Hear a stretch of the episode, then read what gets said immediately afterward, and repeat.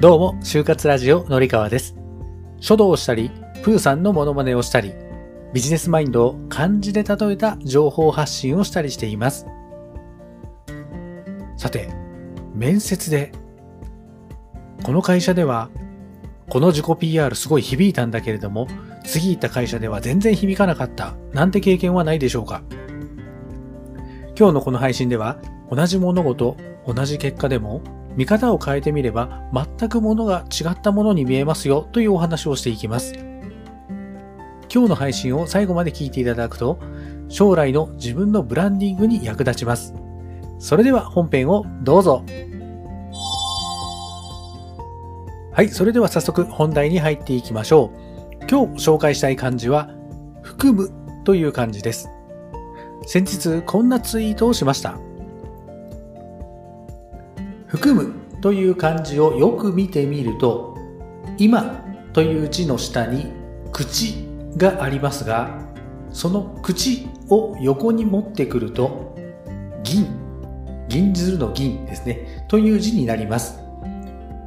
つまり同じ内容でも会社が変われば、あなたの PR は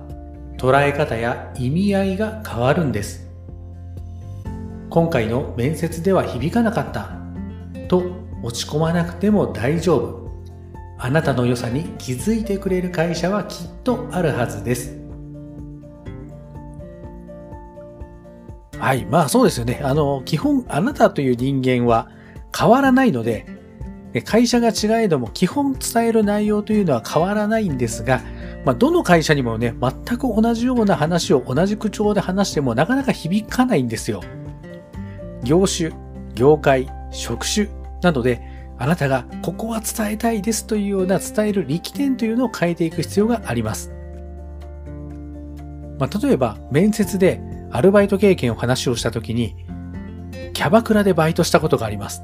という経験を会社はどういうふうに評価するでしょうかある会社ではキャバクラという名前のみで毛嫌いをするかもしれません。また違う別の会社では、社交的で対人、接客経験がめちゃめちゃ豊富な人というふうに捉えるかもしれません。会社の捉え方によって良くも悪くもなります。だから、今回結果が悪かったとしても、たまたまこの会社には響かなかったんだ。相性が自分とは合わなかったんだ。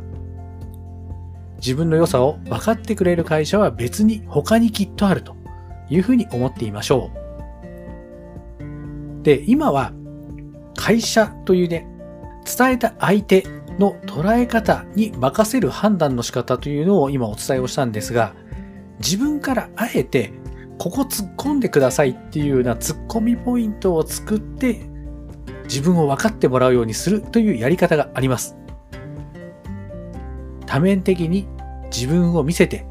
深掘りをしてもらえるようにするためにはギャップを生み出すことです。では、その自らギャップを生み出す、作るためにはどうしたら良いのでしょうか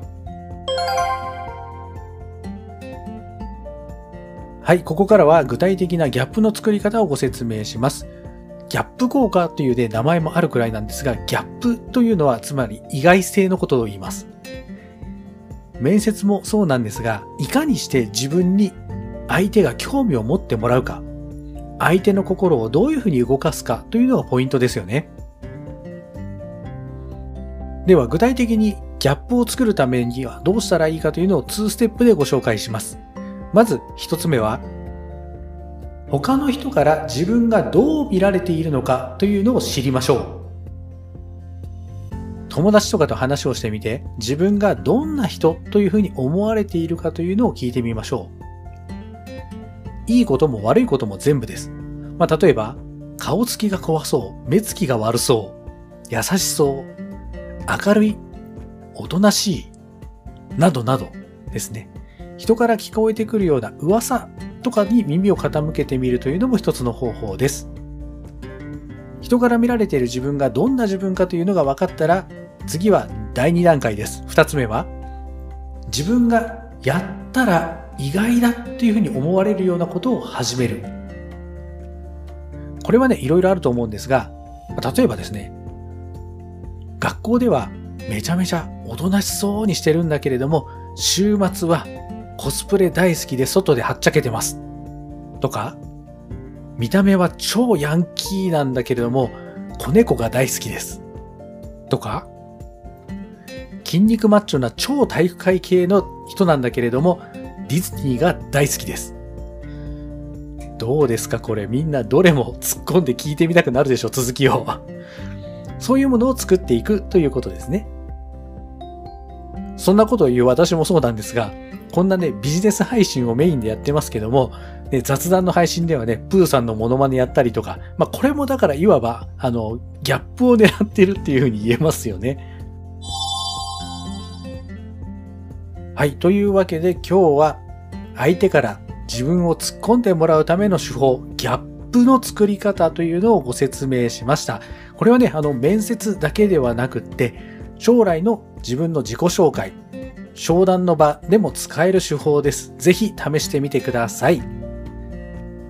今日も最後まで聞いてくださってありがとうございました。概要欄も見てくださいね。ではまた。